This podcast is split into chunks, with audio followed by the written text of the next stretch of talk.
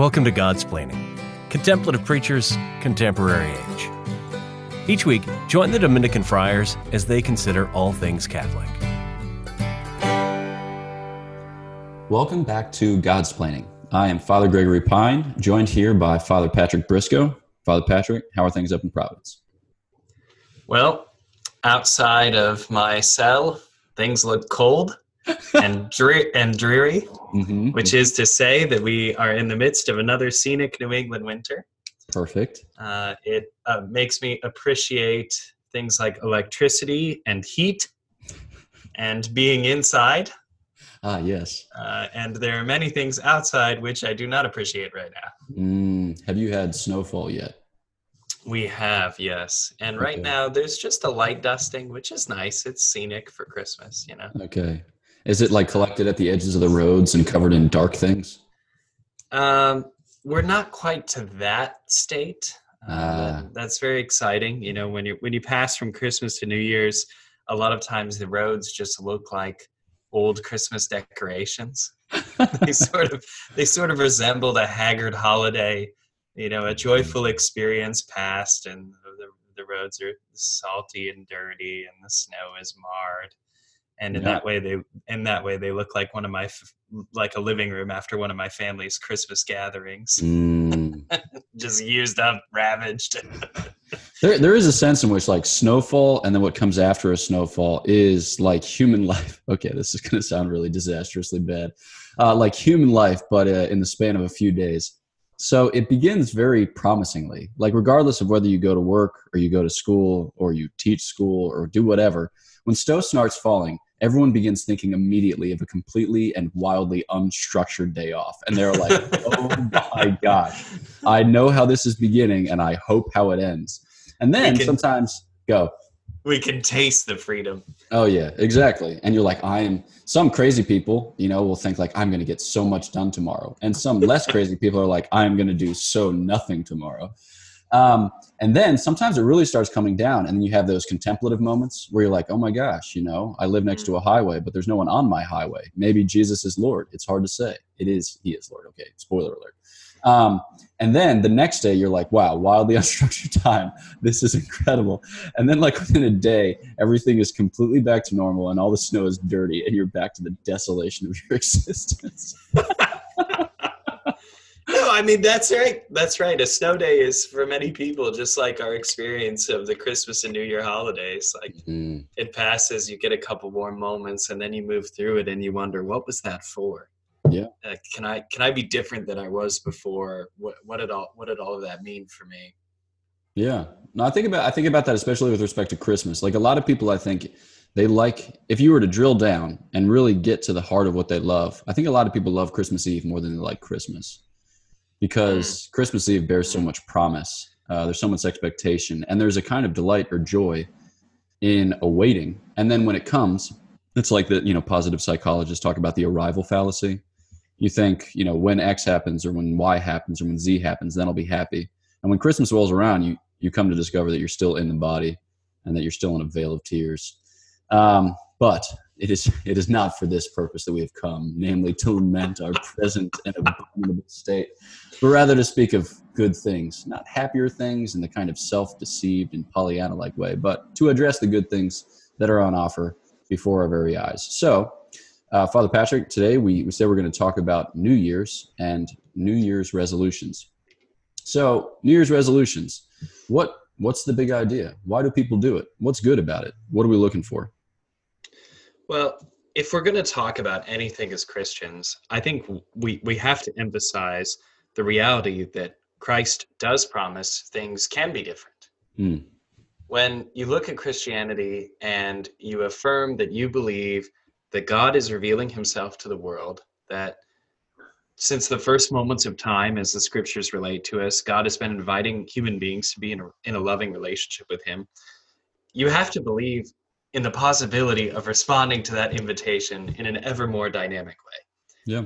It doesn't mean, of course, that it doesn't mean, of course, that everything is always going to be better. I'm not positing candide that every everything is wonderful because uh, God is doing it. We we don't we don't want to we don't want to fall into Vol- Voltaire's trap, but we we do want to say that all of these opportunities that we're going to see in 2020 are gifts from God and they're they're truly invitations not in a cheap way but moments calling us to respond to him. Yeah. I think i think about this too because in the tradition of ancient philosophy there's a bit of skepticism when it comes to human improvability to make up a word i suppose. Um, you know you look at some of the philosophers and like yeah you can you can grow in certain habits or you can address certain behaviors but by the time you're i don't know 30 35 40 you're basically who you are. Your hand's been dealt. There's no more shuffling of the deck. And what you have to look forward to for the rest of your life is just playing that hand. And you can play it well. You can play it with a certain nobility. You can play it with a certain ease or detachment. But it's just it's just that hand. But with the christian revelation comes this um, i don't know like i don't know what you would call it exactly but it's like a bolt from the blue in the sense that we now have greater hopes that we can be different. And that's not like uh, a massive self-deception. It's the recognition that the lord jesus christ is doing something. He's doing something in our midst. And it's not like he's affording us an escape from our present reality but he's affording us the opportunity to consent to it and to enter into it with a greater zeal with a greater love with a greater desire in such a way that it can actually be like transformed from within. So when people set about to make new year's resolutions i mean sometimes they do it in a spirit of self self-deception but to, to approach it with a truly christian spirit is to say that i believe that the grace of god at work in my life can make things better that doesn't mean to say like um, easier more comfortable but it does mean better more grace bearing and more delightful right. Um, right. yeah I, th- I think the first way to make that possible is not to neglect, but just right out of the gate to embrace suffering. People do all kinds of things in their lives to avoid it, right? You find a, a new method of time management, or you find a special diet and exercise program. All of these things are promises of perfection, right? Uh, modern modern, pe- modern people love to avoid suffering, and this has been oft commented on. I, I realize that I'm not saying anything particularly new here, but it's worth thinking about as we approach the new year and think, well, what am, what am I actually trying? What, what changes am, am I actually trying to see in my life? Like just because you have a device uh, sponsored by Amazon that talks to you in your house, it doesn't mean that you're any closer to God. In fact, it's possible that that thing makes you makes you draws you further away from God. So the the question is, you know, are, are all of the things in our lives really offering us the kind of ease and escape from inconvenience and suffering that they promise or or are we embracing them using them uh, applying them for deeper meanings and purposes as we dare to step forward for any kind of path of uh, self-improvement? Um, i think that's the starting point right? To say i can't eliminate suffering. Um, i believe that it has purpose and meaning when i join it to the suffering of jesus on the cross. And then to say well, well what does god want me to make of the the data, the the reality, the starting place in my life as it is in 2020. I think yeah. that's where we begin. And if you don't begin there, then then you're then then you've you've you've already entered into the delusion, right? Like you've you've you've missed the you've missed the premise. Yeah, and I think uh, like basically in what you described, there's a kind of philosophy of life in the sense that I think sometimes people think of life as something that they do, which is true enough, right? But also life is something that's done to us not in the sense of like you're a victim, you're a doormat, and you just get rolled over by life. I'm not saying that. Uh, but I am saying that life is a lot of those things that that come to us as if unbidden, things that surprise us, and often it's those experiences which prove most fruitful, most formative, ultimately most delightful. Um, so we don't want to like approach New Year's resolutions as a way to schedule spontaneity out of our lives or to schedule surprise out of our lives, but rather we want to be more receptive and more pliable and more responsive when those things come. Because what ultimately do we value in life? We value the Lord Jesus and we value the people whom He has placed before us. And we set about our grand plans of self improvement or magnanimous achievement, all with an eye towards the people, all with an eye towards the Lord Jesus and those whom He has set, you know, before us and around us. Because I mean, if not for them, then none of this really matters. Then we're just we're just crazy. Um, if I had to, you know, if I had to dial it down and say like, okay, now, you know, we've we've done some big picture ground clearing, which is my favorite part of any kind of yes, talk or even of this yes. podcast. to make just wild, huge world claims and throw them at the wall and see which little bits of one stick. More. Uh, and you're you're saying, well, okay, okay, Father, you've said a lot of words, but what what the heck do I do for a Mm. resolution? Um, and I think there are th- I think there are three that are key for most people. Most people where where where, where they are where they are in their journey with Jesus right now. Um, I think that I think that there are three that there are three that they can focus on, and we can say that we have to be attentive to our spiritual life. What are we saying to God? How are we saying it? When are we saying it? We have to be attentive to money. How do we spend it? What are we spending it on? What is it for? Are we trying to amass it? And we have to be attentive to our families. Is there someone I'm not talking to? Is there someone who needs a particular help in my life right now? Is there is there someone is there is there a family member who I know that I need to invite to come back to church? Uh, so I, I think in those I think in those three I think in those three categories if if you start there my spiritual life how am I doing with God? If you look at money, what am I spending it on? How much am I spending? How much do I think about it? And if I look at my relationship with my family, you've got you've got a, you, most people will find a lot of work to do there. well, let's take them one by one. Um, let's uh, let's talk about the Lord, and then let's talk about money. Let's talk about a family. So, with respect to our relationship with Jesus Christ, which gives order, uh, which gives purpose to all the other pursuits, um, I think sometimes people approach that and they think, um, I need to do more things, or I need to amass certain devotions, or I need to add to my current Right. spiritual practice. Now, if you're presently doing nothing uh, apart from listening to Godsplaining, stop listening to Godsplaining and start praying for 30 minutes a day. Um, so if you're if you're presently doing nothing, then adding is certainly a good plan. But if you're presently doing something, I think that you start with the something. So concretely, okay, let's say that you are devoting 20 minutes in the day to prayer, a kind of meditative prayer of a certain sort. Okay.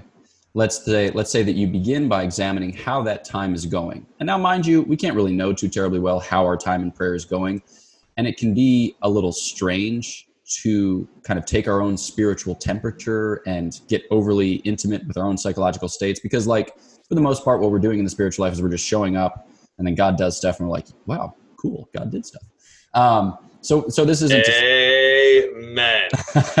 The number one problem in the spiritual life is people trying too hard and not letting Jesus do enough of that trying. Mm, cheers. Yes. So, well, I think a good way to approach those 20 minutes is to think about how to permit the Lord to do his work. So, let's say that you have 20 minutes in prayer and you have one book of devotions and you have, let's say, maybe 12 devotions that you pray each morning a litany of Loreto, a litany of St. Joseph.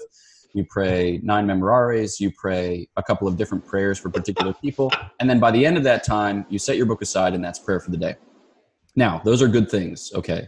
But I think it's also good to keep this um, very, very significant fact before our eyes in the spiritual life, namely that, that Jesus is the Savior of our souls and that Jesus wants to speak to us, and that prayer is about raising our minds and hearts to God so that He can speak to us. So maybe a good New Year's resolution would be to introduce five minutes of silence into your daily regimen of prayer.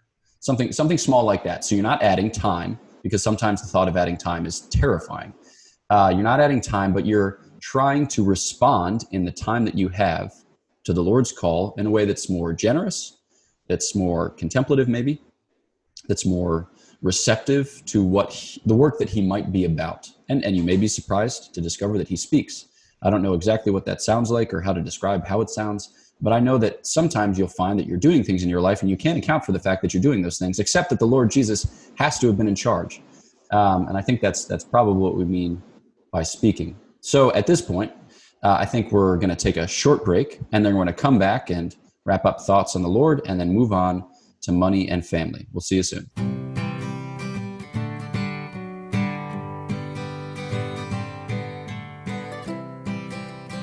This is Godsplaining. Get up to date on all our latest episodes at opeast.org slash godsplaining. And welcome back to Godsplaining. So uh, here we are. we're talking about New Year's resolutions and ways to approach your New Year's resolutions that doesn't cause you to abandon them within a week, but rather makes your experience of 2020 better, more spiritually fruitful than your experience of 2019. So, Father Patrick, you want to get started off with Father Patrick's tips and tricks for New Year's resolutions in your relationship with God. I think the biggest thing that people suffer from is a kind of inconsistency in their relationship with God. Like that's the one thing uh, I, I appreciate everything that you were saying about basically overthinking how a prayer experience went and trying to assess whether or not it went well or not.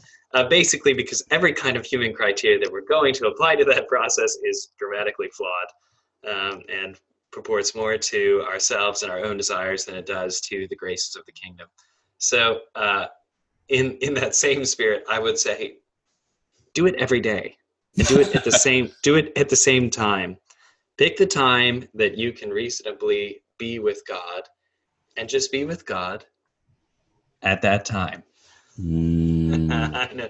That's right. Doesn't that have a nice profundity to it? I think. Yeah. yeah. Uh, but but just do it every day, right? Whatever it is, and and this is where this is where I agree that the kind of um, that that that the that the particular devotion, that the particular devotion, a particular prayer, a particular method of prayer um, is frankly far less important in a person's life than than their uh, than their constancy constancy and um, regular regular practice of it. So if you're trying to make a New Year's resolution and you think, okay, I'm going to pray six dozen uh, six dozen rosaries every day, that's probably not going to work because because it's not it's not actionable. Um, so set 15 minutes aside at the same time every day, and begin by praying an Our Father, and think about a verse of Scripture from the day, you know, from the prayers of the Mass. I find that to be very fruitful in my own spiritual life. Something simple. Uh, because again, I, I agree and want to underscore what you said that Christians believe that God speaks to them. This is this is a very mysterious thing that, that we that, that we talk to God and that God talks to us, and that, that He wants to do so. So our job is not so much having that conversation because we're trying to listen to Him, but it's putting things in place such that that conversation can happen Right? um, you're you're you're just clearing away obstacles on your part so that God can speak to you. Mm. Um, so that that would be that would be how I would encourage people to approach um, whatever it is that they're working on in their spiritual life in the new year. Dig. So maybe one one last thought about relationship with God. I would say this um, that I, sus- I suspect that many of us are in the habit of multitasking like you're probably listening to this podcast while driving to work. Um, but I think that that 2020 as a spiritual exercise could be a time of of unitasking. I don't know if that's a word, um, but I think that the way in which uh, digital media has made it so that you can always be hyper productive has unforeseen spiritual consequences that we're only beginning to appreciate. And I think that this is another way of of doing less as a way of doing more is to dial back some of the saturation so that we can reacquire the ability to be with the Lord, to be recollected. So if you're folding your laundry, just just fold your laundry. Okay. If you're running errands, just run errands. If you are walking to the metro, I'd say just just walk to the metro. And what I think um, we can we can cultivate is this like a kind of spirit of being willing to encounter those whom we meet and that might be the people that walk up okay so if you have earbuds in you're not going to have a fruitful conversation on you know like on the way to the metro with anyone. But if you don't have earbuds in the chances of you having a decent conversation while still completely minimal uh, are better. So too when traveling through an airport so too you know you just play out the different circumstances. But i think that our chances of having a fruitful encounter with other people is reflective of our chances of having a fruitful encounter with the lord. So i think that when we're constantly tuned in we're less likely to hear him as he prompts, or we're just less likely to be comfortable in his presence and comfortable uh, being recollected. So I'd say this is this is one of my New Year's resolutions. Here is 2020 is gonna it's gonna be a year or year, please God, of unitasking. Um, so to cultivate the spirit of prayer, so that when the 20 minutes or the 15 minutes comes in the morning, it isn't a, a great feat of strength for us to set that time aside and to clear our minds of distractions and of the music that we've been listening to and of the sports news that we've been keeping abreast of. but rather we can just enter into that time because we've never really left the spirit that informs that time. Okay. You projected for us a series of three things with which we should interact fruitfully in 2020. The first is the Lord. We've said a word about that. The second is money. What are your thoughts about how best to use money, to amass money, to spend money? What are things that, that we could do better in 2020? Dollar, dollar bill, baby. what to it. say about money? Uh, well, my my point here is to realize that money is actually what drives a lot of the reasons why we do something. Can I okay. do that? Well, well, it costs too much. Can uh, it, can I go to can I go to that restaurant? Oh yeah, that that doesn't cost anything. Can I uh, can, can I buy this new outfit? Can I uh, can I take this time and spend you know a couple extra hours of work to get however much money of overtime? I mean, m- money just drives so much decision making for people, and I think it's it's important to put money in its place. You know, to tell it to go sit in timeout for a little bit, and to make decisions regardless of. Um, I mean, not totally regardless.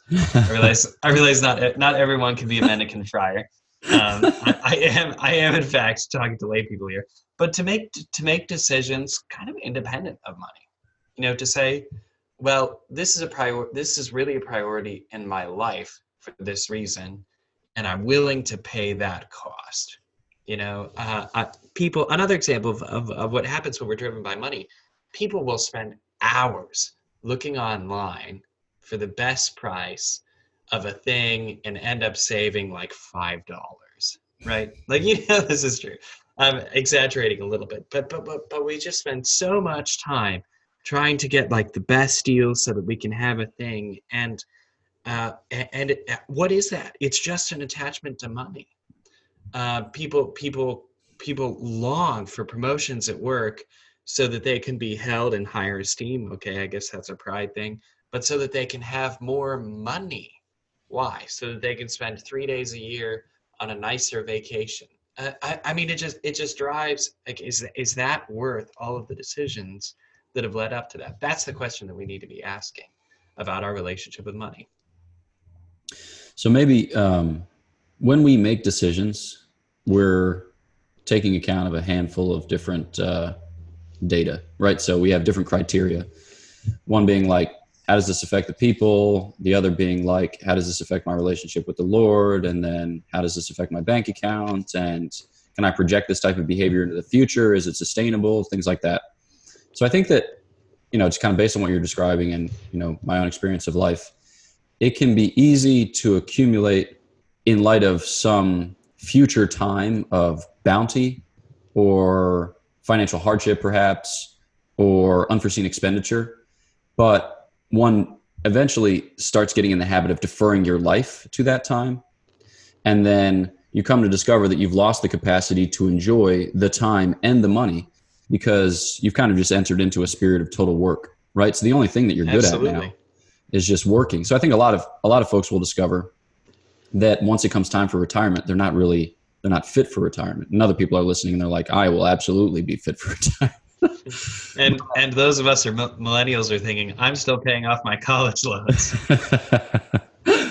um, so i think that there's there's a kind of danger and i want to this will sound like a gender stereotype but i think it's an especially dangerous danger for men. And i actually have this from edith stein. I was reading her essays on women. And uh, she talks about how a man is more easily prone to the spirit of total work because she thinks like a woman is more sensitive to the heart. And so as a result of which you know she gets lost less in picayune details of like mindless tasks whereas a man can get very much consumed by those things. You know maybe it's a, a desire to do it excellently or maybe it's a desire to show himself good and magnanimous whatever it might be. But yeah we can we can we can form the habits of mind and heart such that we become workers just workers and we lose our grasp on what it means to live well right? To uh, to be worshipers to be children of god to be members of a family and things like that. So maybe yeah 2020 would be a good time that our budgeting takes account not only of financial factors um, and of making greater and greater debits as opposed to credits, you know, to staying more and more in the black, but rather takes account of the human factor so that we build a life that when it comes time to retire, we'll, we'll be able to like actually recognize what we've become rather than come to discover that we've lost the ability to live a life that's, you know, that's, that's, that's delightful. Um, all right, so we are coming to the end here, but we have one final theme to describe. So, uh, in in 2020, evaluating our relationships with the Lord, with money, and with our family. So, what are big things, big things on the horizon for families in 2020? How do we love our family well? One friar was telling me about a Christmas card he received um, from from a person he was very close to, and the first half of the Christmas card was an elaborate apology for not having been in touch and it incorporated several um, just really painful self-deprecating jokes. And uh, what it brought to the fore as he was kind of re- relaying this situation to me what it brought to the fore in my mind was the fact that love needs no apology. Mm-hmm. um, and so if you're distant from someone the best way to start out in renewing that relationship is not to say gosh you know i'm so sorry i've been away it's been blah blah blah blah blah. Just just start just start Yeah. just reach out. You know i, I think that's a, a lot of the reason why people allow relationships especially family relationships um, to begin to fray in their lives is because they think okay i need to make the perfect apology and explain where i'm coming from and be able to contextualize all the reasons in my life why this relationship suffered um, so as to try and make the other person feel like they matter. Well that can be accomplished just by beginning to reach out. And it doesn't even have to be said that this is part of a New Year's resolution. Hey, I've been thinking about you a lot over Christmas, and I'd like to be in touch. When can we talk? Take something by their home. Um, do a task. If you're if you're talking about an older family member or friend, do a task that that person struggles with, um, that you know that they need done. Um, clear some aspect of their snow-covered New England home.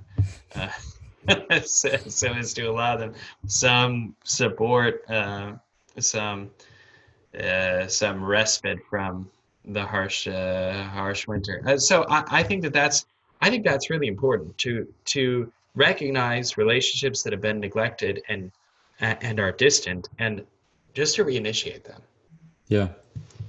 Yeah, I was talking. So I was talking to a friend who's of the mind that basically friendships last, or they're not real friendships.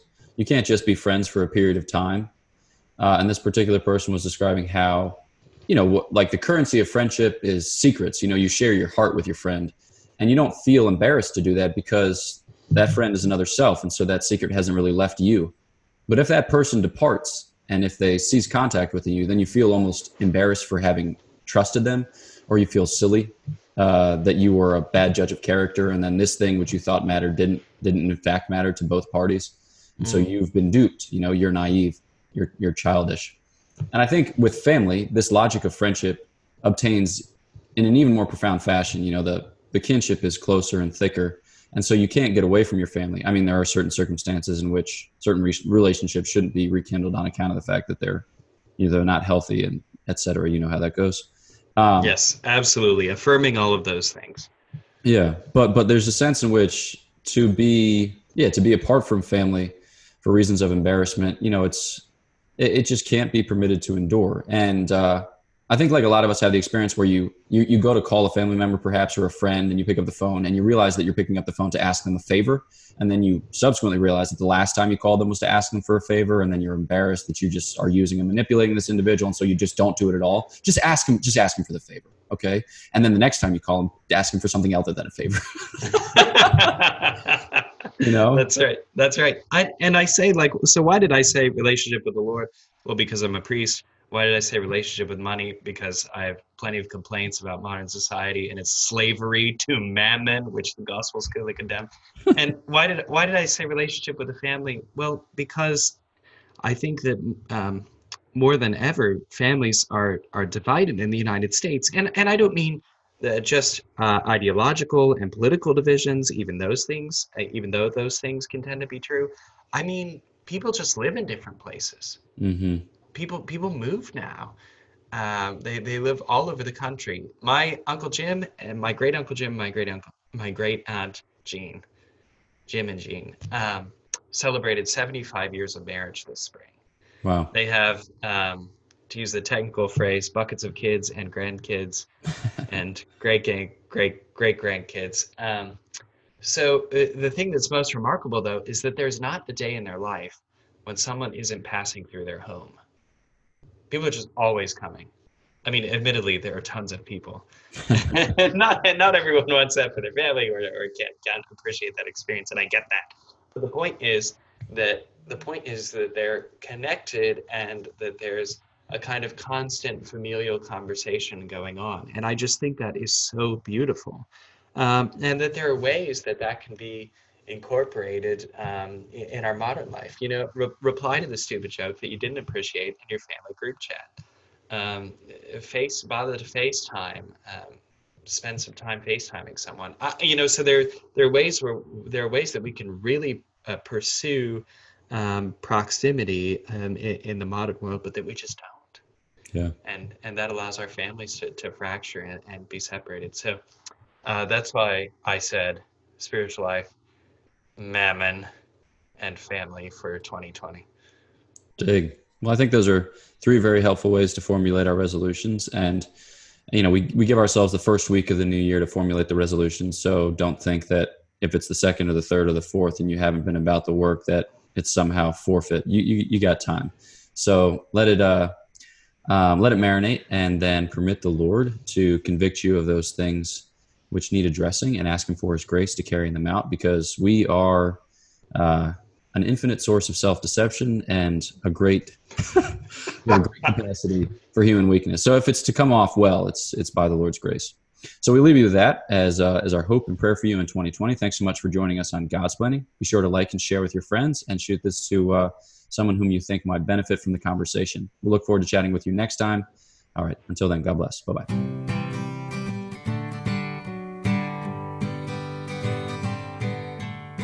Thanks for listening to Godsplaining, a work of the Dominican Friars of the Province of St. Joseph.